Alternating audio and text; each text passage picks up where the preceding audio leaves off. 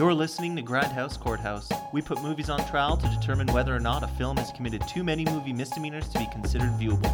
Please rise for the honorable judge this episode.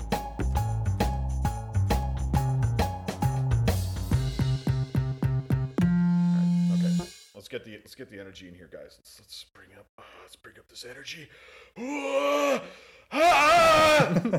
Hello and welcome to today's episode of Grindhouse Courthouse. This week, I'm the judge, which means that until I finish my introduction, I can ramble about whatever I want. Sahara is a 2005 film based around a series of novels from Clive Cussler. It was directed by Breck Eisner and stars Matthew McConaughey, Steve Zahn, and Penelope Cruz. The plot centers around two treasure hunters and a World Health Organization doctor who team up to find a lost American Civil War ironclad warship in the middle of the Sahara Desert. No, you didn't hear me wrong. This movie is primarily about how a bunch of good old boys from down south took valuable resources away from the war effort and straight into the middle of a fucking African desert. Uh, also, uh, there are a bunch of other characters and subplots that deal with uh, corporate malfeasance, uh, civilian life during times of war, uh, poisoning literally the entire planet's water supply, and also a guy who had a boat at the start of the movie had his boat destroyed, and he doesn't have a boat, so he wants his boat back. and also, there may or may not be child soldiers in this movie. Joining me today as both the prosecution and a die-hard Clive Cussler fanatic, we have Dylan. Hell yeah, what up? Joining me today as both the defense and someone who appreciates good cinema, we have Matthew. What's up? Joining me today as both the jury and hapless bystander who is going to help me piece together what this movie is about, we have Dave. Hello. Also, Adam's here. Hey. Uh, let's start with some opening statements. Now, I don't know which one of you goons is prepared the most, but uh, we'll start with whoever's brave enough to lead.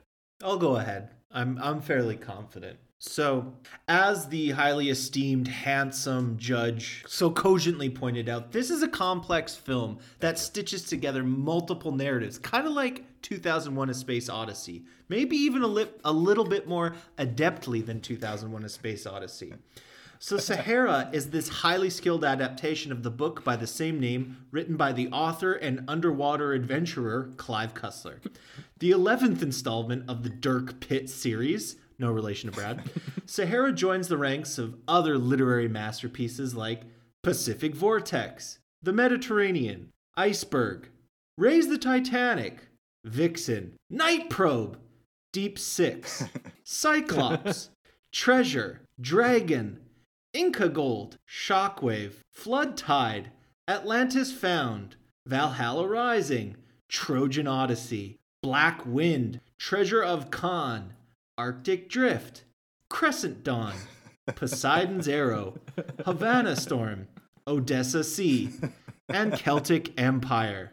We sadly lost Clive Cussler in 2020, but if you think that stopped him from publishing more books, you must have a busted up brain because he has not one, not two, not three, but four books coming out in 2021 The Serpent's Eye, The Saboteur, Fast Ice, and the final installment of the Dirk Pitt series, The Devil's Sea, until at least there's more books in the Dirk Pitt series. So if you like any of these other 25 books, Sahara is the movie for you. Oh yeah, and it's about a treasure hunt. Holy shit. Thank you. Thank you. Uh. Very, very succinct. I have a feeling that we're going to be focusing a lot on the movie's merits and not just whatever the fuck Clive Cussler was thinking when he wrote this film. Matthew, your opening statements, please. What the fuck did I just listen to? oh my god. I feel I feel like the same statement could be used for my prosecution of this crap heap of a movie. I I'm just at a, at a loss for words about this garbage. Like, you know, Judge, we spent a lot of time recently talking about Ethan Hunt and the Impossible Mission Force, and some might say we talk about them too much, about how ridiculous every scene is, how lazy they are, how little they think of their audience. I didn't think I would miss all of that until I saw Sahara. And by the way, I think that's how it's pronounced. Defense. Let us take a second now to all simultaneously pronounce the title of this film Sahara. Sahara. Sahara. Sahara. Nailed it. Okay, we're all nailed it. Ah, please continue. Thank, thank you, Judge. But you know, the thing about those Mission Impossible movies is at least they seem to know what they are. Sahara, Sahara has no idea what it is. Is this like an Indiana Jones movie? Is it James Bond? Is it a Ken Burns documentary about the American Civil War? I have no clue. it can't. It certainly can't be a rom com because we don't see Matthew McConaughey's nipples nearly enough for that. I just have no idea what this movie is, and the movie doesn't know what it is either. Now, judge, members of the jury, you are beautiful, smart, voluptuous people with lots of things to do in your life. Don't waste your time with this garbage movie. This movie is dumb. Don't watch it. Thank you. to the point. Powerful the point. words. Powerful words. Direct and to the point. Uh, I think I know which way I'm leaning based off that stirring uh, opening statement. But uh, let's let's dive into some evidence here. Who's presenting? Because the first one, we're talking about adventure starting slash plague destroying Africa. I didn't see any of this, so I don't know anything about it. so I guess we could start off with, I guess, the prologue of the movie, which basically goes back to the American Civil War. And we're in this like naval battle where they have this clunky ironclad ship tank thing. And it's in this battle, and then a bunch of explosions happen, and then they board it up and sail for Africa or something. It's as ridiculous as it sounds. So then we get into the real start of the movie. There is a plague happening in Mali. There are some treasure hunters. There are there's like a warlord happening. Like I don't know what's happening in this movie right from the start here. Um, eh, eh, defense. I can you uh, get make heads or tails of this from the get go? Yeah, it's super e- simple. I don't understand why you can't wrap your mind around it. There's a Civil War ironclad that goes missing in the Sahara Desert sometime in the 1860s.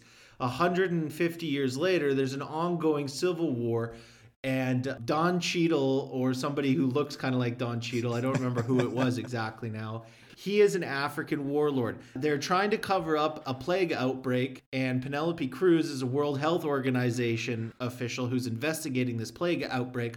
Also, there's a French businessman who's hiding stolen or not stolen, but he's hiding radioactive waste, and this is what's causing the plague outbreak. Also, there's a there's a rebel group that look like the dudes from the beginning of the Mummy, and they're fighting the general. Also, Matthew McConaughey and his special needs buddy are trying to find this lost ship. What's so hard to understand about that? My my Can mistake. we get uh, a quick uh, setup on the guy who had a boat and then loses his boat? Because I feel like that's going to be really important to help everybody's understanding. Yes, this guy is Clive Cussler, played by William H. Macy with the name James Sandecker. He's actually the boss of the real life business, Numa, that Clive Cussler owns to discover, you know, shipwrecks. Because the only way to finance 25 fucking books is to go and find a goddamn treasure and publish them. Otherwise, it's impossible. So you gotta have a side hustle. Anyway, William H. Macy's got a boat and they're looking for this ironclad. We learn a little bit about the protagonist, Dirk Pitt, through a series of newspaper clippings. So we always talk about like show, don't say in movies. This is the epitome of showing, not saying. So we learn about Dirk Pitt. He's this naval dude who went to Naval Academy with his best bud, Al Giordino. Al Giordino has a learning disability. and so Matthew, Dirk Pitt brings him along on these adventures to to give him a taste of what normal life is like. There's also a second comedic relief in the character of Rudy Gunn, played by Rainn Wilson, but he's the other kind of comedic relief because he's the smart guy. So the whole the whole setup is basically they're trying to find this ironclad, this old Civil War ironclad ship, and yeah, that's it. Yeah, and then trouble ensues. I guess I don't know. It's it's so convoluted. Like you pair apparently you need to have a phd in history in order to understand any of the things that happened in this movie or how all these pieces fit together because really there are like eight different movies in this thing how do you stitch them all together it's it's ridiculous i'll wait I'll wait for you to stitch them all together. I mean, I will not. you it's watch not Sahara. That's how you stitch together. Granted. Sorry, I think you beat Sahara. Granted, Sahara seems like a very busy film. I think we can all uh, agree with that. Now, are there any other points you want to make about the beginning of the adventure and the uh, the the plague before we move on to maybe some chase scenes, maybe some people fighting around, maybe some wells? I don't know. Just to throw out some words off the top of my head. Oh my god! So tell me about boat chases. I want to know more about boats. What about the guy who lost his boat? So for some reason, there's this boat scene. They're they're traveling down the Niger River, and parted ways with Penelope Cruz, with Ava Rojas, and then some, I guess, some military officials just kind of casually come up to the boat, and Matthew McConaughey and his special needs friend decide that they have to just escape immediately instead of just talking to them calmly. And then there's a boat chase, and they start shooting at them, and there's a bunch of trouble and and shenanigans ensue, and they blow up the boat. And William H Macy's real sad about it. Oh my god, he's so sad. And that's really the real where the heart of this movie is, which is ultimately pretty empty and pretty sad. Okay, but the reason the reason the boat chase happens is because they think that. So the, the the whole thing you have to understand is is the relationship between Dirk Pitt and Ava Rojas. So Ava Rojas is played by Penelope Cruz. So she is being threatened by brown people, and this white guy has to come save her. Classic story. Anyway. It's pretty heroic. It's pretty, pretty heroic. So anyway, Dirk Pitt saves her from from these guys who are trying to kill her for, you know, investigating the uh, plague that's breaking out, and that puts him on the shit list of the evil dictator from I think the Congo, I can't remember, or maybe Nigeria, I can't remember which exact country he's a Mali. dictator of. Mali? Okay. I think it's I think it's Molly. And so so they they're they don't care about Dirk Pitt so much. They he's just trying to find a treasure and they're like whatever, do what you're going to do. They're worried about this woman who's going to let the cat out of the bag about this plague that they're trying to keep under wraps. And that's why the boat chase ensues because they think she's on the boat or she is on the boat with them. Anyway, that just explains why that happened because otherwise it doesn't make any sense. But with this it's quite clear. Oh yeah, it's Yeah, ex- like- absolutely clear. Like it's uh yeah, crystal clear. Otherwise the whole movie fall, falls apart right after this, yeah, right? you can't just like have a boat in a movie and then like have it be destroyed later without saying why the boat was destroyed. That's just bad screenwriting. Quick, quick question: How many screenwriters were on this movie? There were by my count there are at least 10 and then 4 get credited at the end. And we all know that the value of a movie goes up in direct correlation with how many screenwriters you have. So therefore this must be just the pinnacle of cinema. This is like I mean uh, the defense already compared this to 2001 A Space Odyssey. That gives you that that tells you all you need to know right there. Mm. There are so many screenwriters on this thing that Clive Cussler sued the production company while this movie was like before the movie even got released. He sued them because of script rewrites or he wasn't consulted enough or they didn't have enough cannibals in the script or something. I looked up the summary of the book that this came from and there are a bunch of cannibals in it and apparently that was too that was like a bridge too far for this movie. He had to cut that part out and maybe that's what he's so upset about. So this movie, there's really there's really like eight different movies in this thing, and none of them are interesting on their own. But there's a boat in it, though. Vince, do you have anything to say for yourself? First off, it takes 10 writers to encapsulate the brilliance that is Clive Cussler's writing. One man or woman cannot simply just adapt a Clive Cussler work or a Clive Cussler joint into a movie. It's not possible. Mortal men are not capable of such a task. So, yes, it takes a team, it takes a village to write or adapt a Clive Cussler book into a movie. But hey, they did it. And yeah, Clive Cussler had some pretty lofty expectations, but guess what? They they achieved them. The movie came out. It was a smash hit. It made the career Was of it? unknown Matthew McConaughey and Penelope Cruz. Who ever heard of them before 2000? What about Steve Zahn? Steve Zahn? How's Steve Zahn's career doing? Steve Zahn's career is doing exactly as well as it should be right now. That's what I'm getting. straight, straight, straight up after this movie. Steve Zahn's career. Think about it. Steve Zahn was in Titanic after this. He was in Godfather Part One and Two right after this. Right. Ben Hur, I forgot about that. Spartacus, The twenty, the 2010 Ben Hur. Citizen right? Kane. You're not talking about No, the originals. He's in the all the originals. Oh wow! Yeah, I didn't, I didn't realize that Steve Zahn was such a prolific actor. Yeah, he directed roles. Parasite. That one, that Korean movie, that one last. Oh. yeah, Wow. Well, that's pretty good. I know. Way to go, Steve Zahn. Steve, if you're out there, congratulations. I can. Now we- can, can we talk about Steve Zahn for a second here? We need to talk Please, about this, yes, Like, please. yeah, c- the actual Steve Zahn, because like The real Steve Zahn? I don't know if any of us know the real Does Steve, Steve Zahn. Zahn know the continue. real Steve Zahn? Who whoever's editing this, you be prepared to cut this whole thing out, this whole oh, section out, because we need to talk. We need to talk about this guy. Oh He's shit! like, Are we gonna get sued for libel on this? I saw Steve Zahn kill a man in broad daylight. and he looked at me and he said, You're next. And I ran so fast. This was also a Malaysian horror so in this, so in this movie, he's like, Sorry, Matt. Go on. oh god, I can't. We haven't. Go on. We haven't. We haven't even said anything offensive about him yet. but like, he's like, uh, okay, how about we put this? He's like Simple Jack from Tropic Thunder. Never go full simple, Jack. because at some point it's just like they're I, I'm I'm like deeply uncomfortable by some of the lines that they like try to play off where he just kind of like flatly says, My dad collects coins. I lost my hat. This weird thing. And then at other times he's like this brilliant mechanic who's like MacGyvering together a plane into like a hang glider or something. It's just ridiculous. I don't know what to to make of this guy. And that's it goes back to the point that there are like 10 different movies in here and 12 different comic reliefs and even in Steve Zahn, they just kind of mashed them all together, and I'm not sure what to make of it. And I feel kind of uncomfortable with some of the with some of the parts of it. So Is this the worst depiction of autism ever committed to film? Yes or no? We got I Am Sam. We got What's Eating Gilbert Grape. We got all of Matt Damon's career. We got Hey, The Martian was all right. Maybe, kind of. I don't know.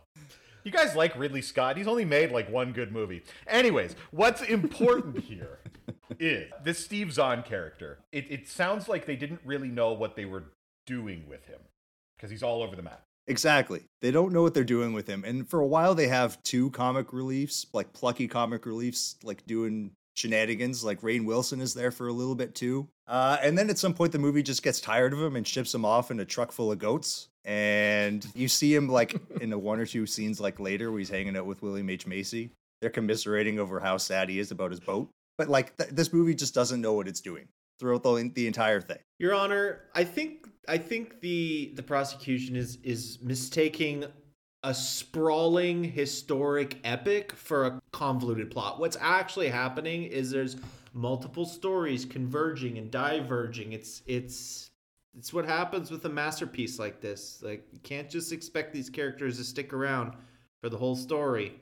They got their own thing going on. So you're saying that in any good work of cinema, it's important for characters that were in the first half to not be in the second half. I think it's essential. Exactly.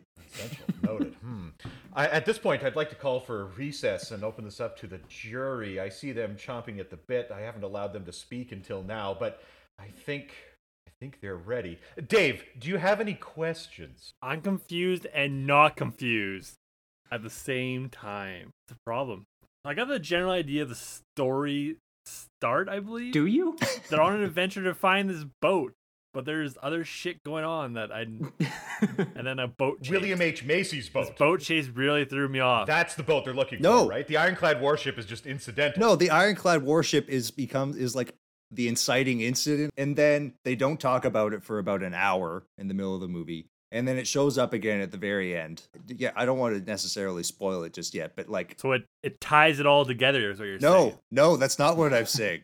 it doesn't tie anything together. That's all I heard right there was that it comes full circle. And It's the tied together is as well as the bow on top. Steve Zahn's tie at the beginning of this thing because he can't dress himself. We forgot to mention that part of this movie. Hey man, he's just a cargo short. He's a cargo short and muscle shirt kind of guy, all right. He doesn't like wearing suits.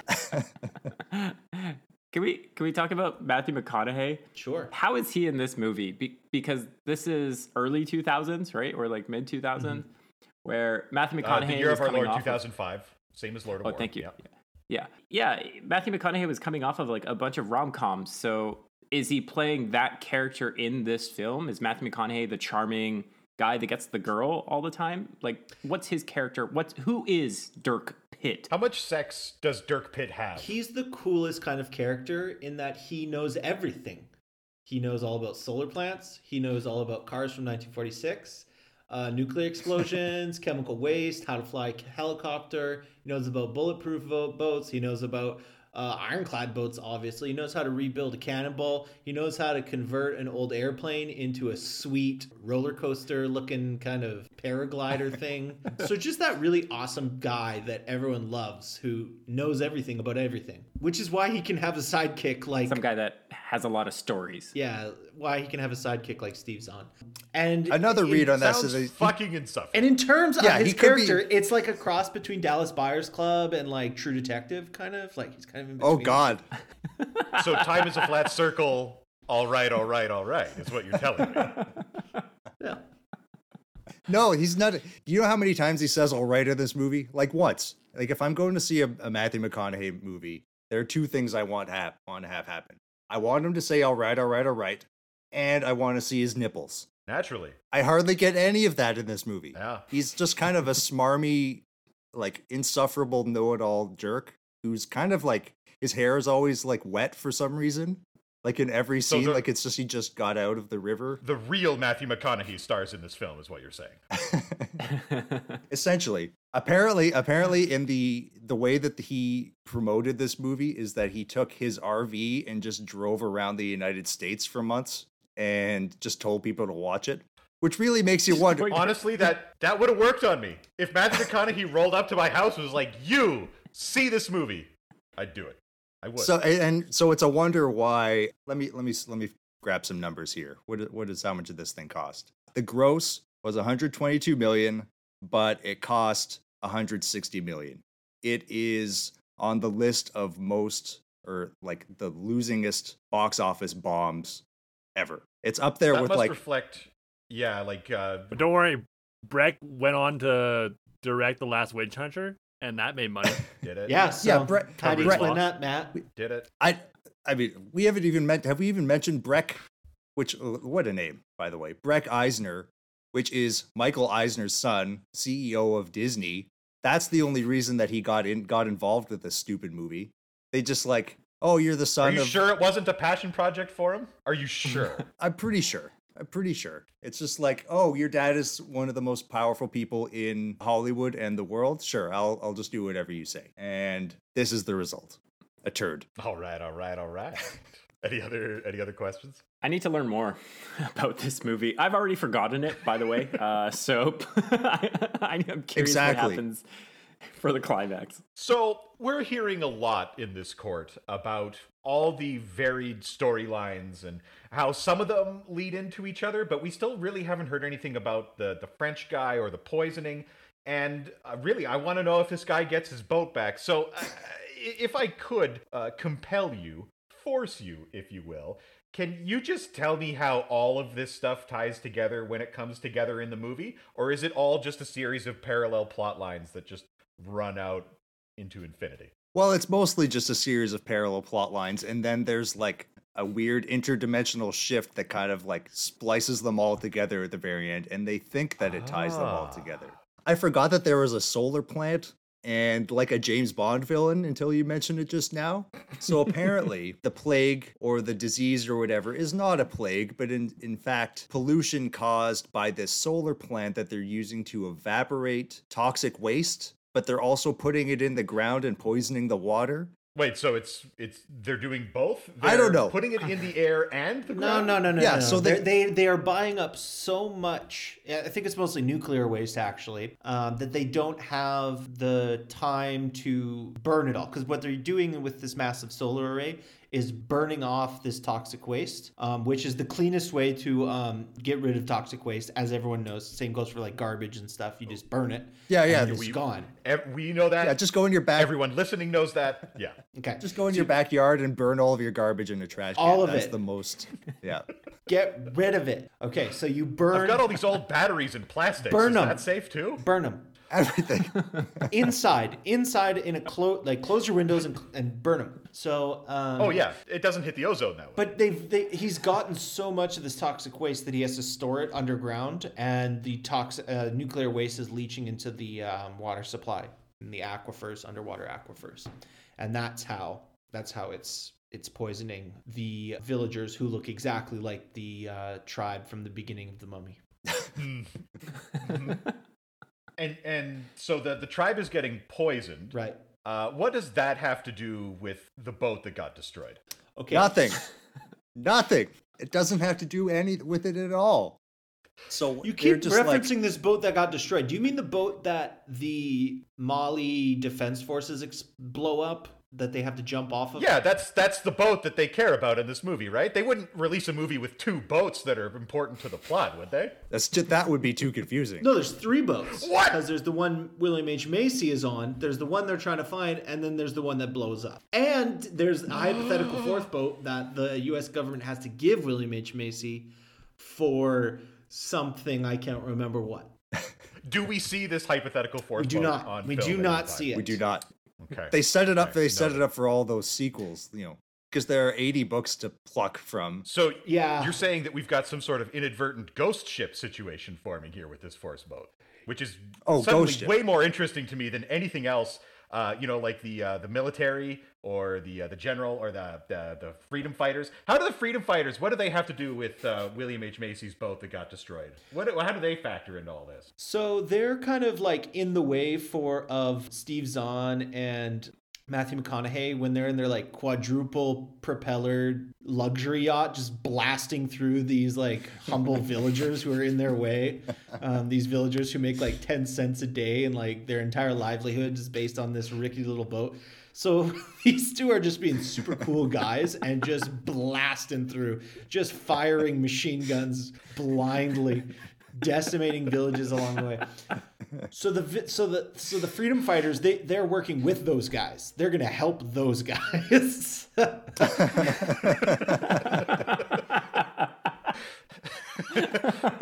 okay all right i mean that makes that makes sense uh, how does the uh, world health organization factor in to any of this they're, they're investigating the plague which is actually just uh, radiation which like anybody would have been able to figure out immediately and not misidentify as a plague right yeah, we never said she's a good doctor. we do we do notice that like I mean maybe this is not so apparent in 2005 or whatever this was released but she's like investigating a deadly infectious plague or so they think it is and she's just coming up to villagers no mask no gloves no nothing she's just like touching their eyeballs putting their hands in their mouths and just like checking stuff out like a doctor would. no big deal at all yeah as a doctor would so I don't know why the World Health Organization would send like an anti-masker an anti-vasker to go investigate a plague. that might be the most ridiculous thing. because they knew it was radiation I, I don't know. strange Ah, it just it doesn't make any sense I think you still need a mask if it's radiation. It, has, it just has to be made out of lead. Yeah. I think you can get those at Shoppers Drug Mart. I, I lead line most things in my life. Uh, you know, just to just to keep myself Okay, safe from radiation. So there's a ton of things going on, a lot, uh, and and uh, whether or not it's sort of an intricate tapestry or jumble of ideas thrown onto the ground and then somehow assembled into a film is maybe up to interpretation. Uh, at some point, certainly, this movie ends. I'm assuming Eventually. but there's probably at least some of the plot points are resolved. So, uh, starting wherever it feels best, run me through the end of this movie. Okay, okay. I'll I'll take a stab at this. So once they discover this solar plant, and there's this James Bond villain who, I mean, he's his his plot is to destroy the world or something like that. I don't know. There's a solar plant, and I think he is going to blow up the plant in order to cover up the evidence. Like I guess they found out there's their scheme, so he's going to blow it up to cover things up. But if he blows it up, then they won't be able to contain it. So now Dirk and his buddy and Penelope Cruz have to stop him from blowing up the plant. And essentially, there's like uh, there's a Hang on, hang on. I gotta clarify. I gotta clarify. I So- I'm so okay. yeah, yeah. Okay. So please first please off, clarify because I so- I'm so confused. Ava Rojas, played by Penelope Cruz, she's kidnapped by the Bedouin tribes who are fighting against the government, who are the ones who are suffering most directly from the nuclear waste. They living with the villagers. That's when she makes the breakthrough through through ancient cave paintings. That Oh my god. Okay. I forgot to mention that. Yes. Uh, there's no- Tell me more about these ancient cave paintings. So these ancient caves paintings were painted like two weeks ago by the guys who live there. There's some older ones from like 150 years ago, but you know, it's the same style. They're fucking it's Africa, whatever. It's ancient, I guess. sure, yeah.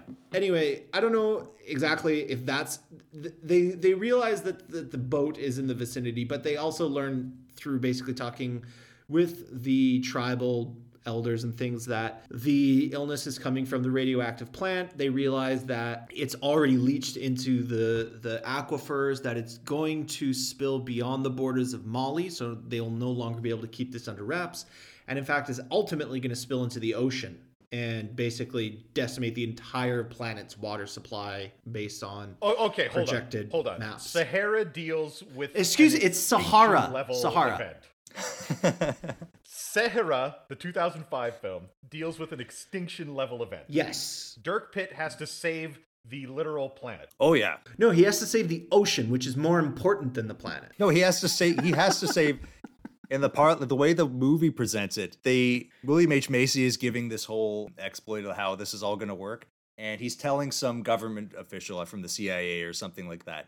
And he's just completely nonplussed, has no reaction in his face when he's describing all of that until he says, and then it'll get to New York. And then he just like flips over, he flips the table. He's like, What? New York? Oh my God, we actually have to stop this now. Who cares about Africa? But New New York, oh no. So then that's when Dirk Pitt has to jump in and save the world.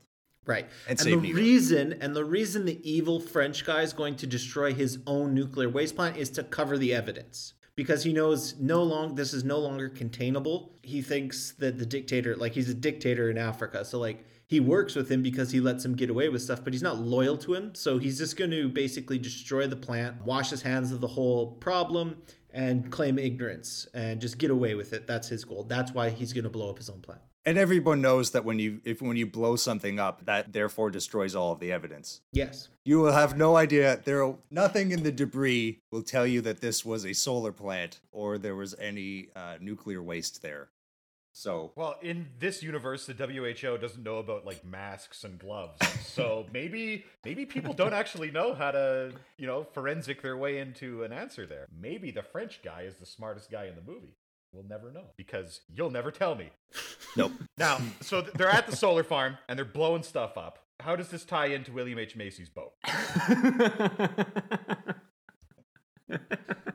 he continues to be sad and just totally despondent about the boat. Like I miss that boat oh. so much. So many memories on that boat. Just cruising along impoverished areas with my huge yacht, just going yeah, yeah, yeah, yeah. Yeah, yeah, yeah, yeah. So how does this ultimately how does this thing end? So they get away from this whole episode of the shenanigans, the fight at the nuclear plant, and this warlord is in his helicopter and he's chasing after Matthew McConaughey and Steve Zahn and Penelope Cruz. And I guess their response to this is that Steve Zahn is going to throw sticks of dynamite out of their vehicle and shoot them with a rifle because he's apparently an expert shot as well. And as they're escaping from this, he's blowing up all of these sticks of dynamite in the desert. Then, lo and behold, wouldn't you know it, he unearths from the sand this 150 year old Civil War ironclad ship. And amazingly, the dynamite only blows the sand off of it and doesn't damage the boat at all. This 150 year old ship is completely intact, completely fine. And oh boy, I wonder if those cannons work. We're, we're about to find out. Those 150 year old cannons that like haven't been maintained or fired in quite a while. 150 years oh, yeah, that's right. Yeah. 100, 150 years, in fact. But they were buried, right? They had no erosion from But you know, anything else. sand can get into things because they're in the desert. God, I hate sand. It's coarse, it's rough, gets everywhere. Yeah, so like a Wicked movie, it pauses that plot to resolve the other plot and then unpauses the plot to finish out the movie. I don't know what's the problem here. Everyone's complaining a whole bunch. You got two movies for the price of one, basically. You got a sweet uh, treasure hunt movie and a environmentalist movie, kind of like Clive Cussler. Let's let's open the floor to some questions here, because I, I think we've all got a couple. Adam, let's let's start with you. Yeah, I have a lot of questions. I want to go back to the power plant, the solar plant. Sure. So they succeed, right? Like it doesn't blow up. Right. But isn't the material still leaking into the water? Isn't it still a threat? So that's that's question one. Hold on, hold on, hold on. No, question one should be why is a solar plant producing nuclear waste? No, it's burning. It's burning nuclear waste that they ship in from other places. Yeah. Okay. Yeah. They, they they spend like hundreds of thousands of millions of dollars to take their nuclear waste in barrels and then move it into the desert where they can shoot sun rays at it Yeah. ineffectively. That's what's happening. But they just don't know how to store it. So if, if the company did their due diligence and they had like a better protocol for shipping in nuclear waste and storing it, none of this would be a problem, right? They'd probably win a Nobel Prize. Yeah, it would have saved the world. Probably, yeah. Yeah, so my first question is do they succeed there? Do they stop the nuclear waste from leaking into Africa's water stream and eventually potentially New York and destroying the world? And then second, how how does a cannon, one cannon with three people defeat a general and his army in the desert? That is a great. How big is the army? Uh, standard standard African size. so 30 guys with guns they scavenged or more? Maybe a little bit more. I want to make a child soldier joke here, but I'm not going to. yeah, we'll hold off on that. Okay.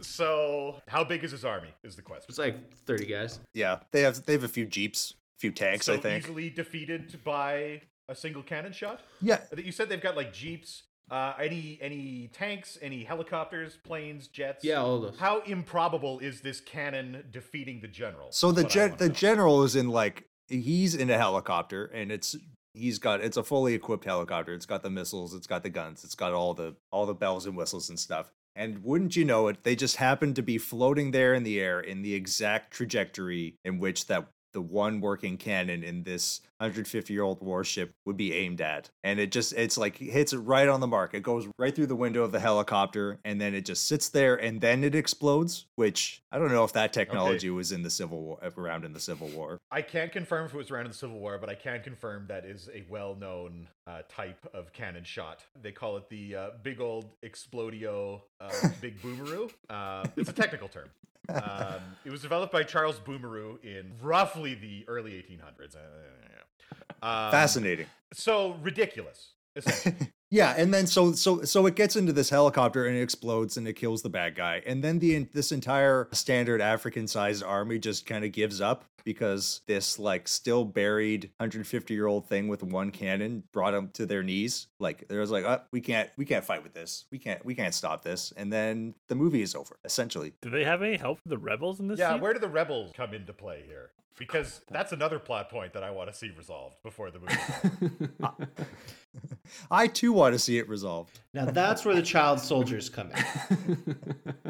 So they're all like standing up on the top of the cliffs and they're looking down at the dictator's army. And this is what happens when you lead through fear and not respect. Upon the leader's death, the army no longer has any reason to, to continue the fight. So they just quit. Um, and in terms of the cannon, like it's it's the Sahara, so it you know it's very dry and, and things don't decay much. It's like Egypt. There's stuff that's around for millennia. So Yeah, everyone knows that they find what would you know about any of that? nothing. No reason. I'm just hanging out here in Nicaragua and like making jokes about Scientology and whatnot. So yeah, well, they deserve it. Uh, another nautical connection there with Scientology. Huh? But so okay, the movie's over at this point, and uh, they find the old boat. Right. The radioactive waste is cleaned up or at least dealt with. Uh, the child soldiers are shown in a positive light as saving the day and protecting the nation. The World Health Organization is satisfied. Do we know how they feel at the end of the movie? That's a good question. I don't know how they feel. They they assass I'll take that as a no. they assassin they assassinate the French businessman. the World Health Organization assassinates. Well, we all knew that. That's fucking. We we all knew that, right? Yeah. Audience, jury, prosecution, defense. We all we all knew that about the WHO. Yep. So at the end of the film, it sounds like William H Macy doesn't get his boat back. no, he gets a new boat. That's what the government gives him for for having saved the world. They give him his boat. And Rainn Wilson gets a whole bunch of new computers. Oh, so it is a happy ending. So it just all. goes to show you. What does it show me? Um, you should do good things because the government will give you stuff if you do it. It's a powerful message in 2021. I think it's uh, Pretty powerful. Well, I, I think It's I'm like JFK satisfied. said. It's like ask not what you can do for your country. Ask what your country can give to you if you save the world. or just New York or whatever. I don't know. That's that's the only city that seems to matter. So we reach the end of the movie and the credits roll. I, I'm assuming there's some sort of resolution with the uh, love subplot that no one mentioned. Oh, the love subplot that didn't happen until the very end when we still don't really get to see McConaughey's nipples like we were promised. Fuck. exactly. So some somehow, yeah. So he he wins over the girl, and they're on the beach in Mexico or something like that, and then it sets up all of the sequels that we we know and love. All of those that big Dirk Pitt movie franchise that rivals any other franchise that we've ever heard of. Inca Gold, Shockwave, Flood Tide, Atlantis Found, Valhalla Rising. So so we're we're here at the end of the movie. Now we do still need to have closing statements, though I don't want those to go away. But before we jump into those, uh, jury, you got any questions? You got any problems that need to be resolved before we hear some closing statements? It feels like they just put a nice bow on this. Like at the very end, they're just like, we got to wrap up story A, B, C, D, and let's just do it like this. Um, I have no idea where I'm going with this one, to be honest. It sounds like a giant adventure. This movie. That's all. This movie sounds like a giant adventure in the desert with lots of things going on, But- like gunfights, explosion, boats, like everything. Like, what doesn't this movie have? That's what I'm really A, curious. a coherent story, Oh, anything compelling whatsoever. A single flaw. Yeah. Um, uh, any contradictions. It's also really we even- we didn't mention this. It's like it has that traffic Mexico filter on it where everything is kind of yellow and jaundicey because apparently that's what you have to do for anything that happens in Africa or Mexico or place that like United States deems is unsafe. You just have to put this ugly yellow filter over everything. It's not even good to look at and somehow cost where's that number again? 160 million dollars or something. Ridiculous. Mhm. oh, I have a question. Now I, I kind of like it's kind of coming back to me now. What's Matthew McConaughey's motivation to save the world? At the beginning, we just find him to be a treasure hunter, right? Like that's his main motivation. He wants treasure. He wants to find this ironclad in the Sahara Desert because it's has a coin in it, like one coin. But we find out later on that there's millions of coins. So that's his motivation: greed. Why why does he care about the tribes? Why does he care about Africa? Why does he want to stop this French billionaire that's doing nuclear waste? Like why? What are his motivations for that? Four simple words William H. Macy's boat that they blew up, and he wants his vengeance. See, that boat is critical. I don't know why they introduced this other thing about another boat with like the Civil War, because who gives a shit, right? Pleasure yachts. Ple- pleasure yachts. That's that's the only other reason that he's doing any of this because Penelope Cruz is interested in it, so that's why he's interested in it. He's just kind of a smarmy, gross, creepy dude who's just like, all right, all right, even though he doesn't say all right or show his nipples. Ridiculous. Was this was this the era where we were actually hinting at trilogies? Do you do you think initially that they wanted to lead up to having a trilogy, to having multiple movies out of this, and then someone just said, "No, we can't do that." So like, fine, we're putting all of our movies into this one, and that's what you're getting. No, they they want. This is the thing. They wanted uh, a trilogy. They wanted to make all eighty of these movies. Cyclops, Raising the Titanic, Looking for Atlantis. all of these stupid things. But that's It's that's a real the other- shame they never made Night Probe. yeah, I want to know more about Night Probe. Raising Titanic, who gives a shit?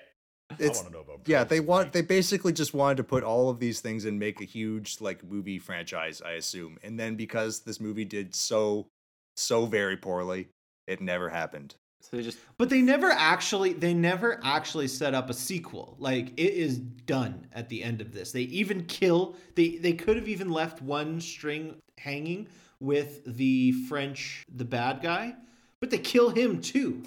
so there's there's literally nothing left. All the bad guys are dead other than the fact that, that our protagonists are still alive. There's nothing there's no hint that he doesn't find like another coin like here we go again or something like that. It's it really is done at the end of this movie. Not to say they couldn't just start it up in the net, like with the new one with just these same Yeah. characters, but they, they didn't set it up. But you got closure with this. It's not like Back to the Future 2, where they like literally show some of Back to the Future 3 at the end of the movie. Which we should totally do one of these days. Yeah. Absolutely. I think it's safe to say they pulled a J.J. Abrams with this, and they did a uh, Star Wars Episode 9 where they just started throwing things in, seeing what would stick, and then the movie's over, and there's nowhere to go. They're just kind of done.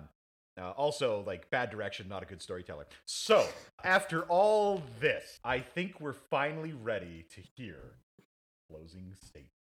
Matt, Okay. I mean, what else could be said about this this dump heap of a movie? I'm so confused. I feel like I say that every week. I'm so confused about this stupid trash heap of a movie. There are like 10 different plots happening, and none of them are good. I wouldn't watch a single movie about a single one of these plots. I don't care about Dirk Pitt and his special leads buddy, and nor should you. Don't waste your time. To the to the to the judge, the beautiful and voluptuous judge and jury, don't waste your time with this movie. It's dumb. thank you. Thank you. Thank you. Thank you. No. Thank No, thank you. Dylan. Thank you. You know, I keep hearing about how complicated the plot was and how two parallel stories run alongside each other ad infinitum. But like, what would the Lord what would you call the Lord of the Rings then if you had to watch them? Would you bitch about how the fucking hobbits go one direction and the the fel- the other half of the fellowship goes in- That's exactly what happens in half of the movie. So obviously that's that's not the sign of a bad movie. Yeah, that's a fucking shitty movie. what? right? Terrible movie. You take that back right now. Only one thing can happen in films. Otherwise, I just can't keep it in my head. What would happen if there wasn't a Danny plotline and a separate John plotline? They eventually converge because that's what cool, epic, massive stories like this, that's what they do. They have so much going on that they have to have parallel narratives running and they only converge later in time. It's it, it's the mark of where Clive Cussler's writing is at. You know, top top of the pile with George R. R. Martin and J.R.R. Tolkien. All the RRs, he's up there. And J.K.R.R. Rowling. Look, I'm a simple man. How do you man. feel So about R.L. Stine? How do I? R.R. L. Stine, top of the pile. He was so good, he had you choosing how the story would go, kind of like J.J. Abrams, uh, way before Abrams. Bold. That is bold. So, if you're not afraid of complicated stories, watch this movie, Sahara. Sahara. Sahara? Sahara, Sahara. sorry. I think. I think that's everything. I think we're ready to deliver a verdict.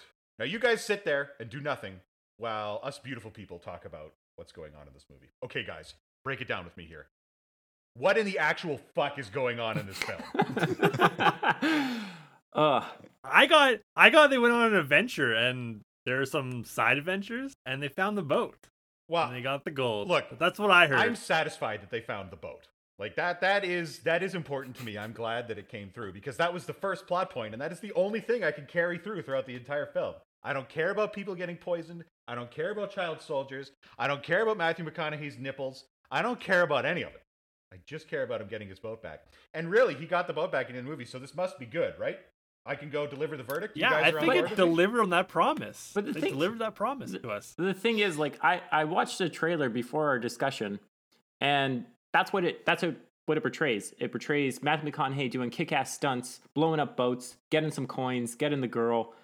But I'm confused because we're talking about a French billionaire with nuclear waste bleeding into different tribes, and we have civil wars and the end of the That world. also that's all the side plots, Adam.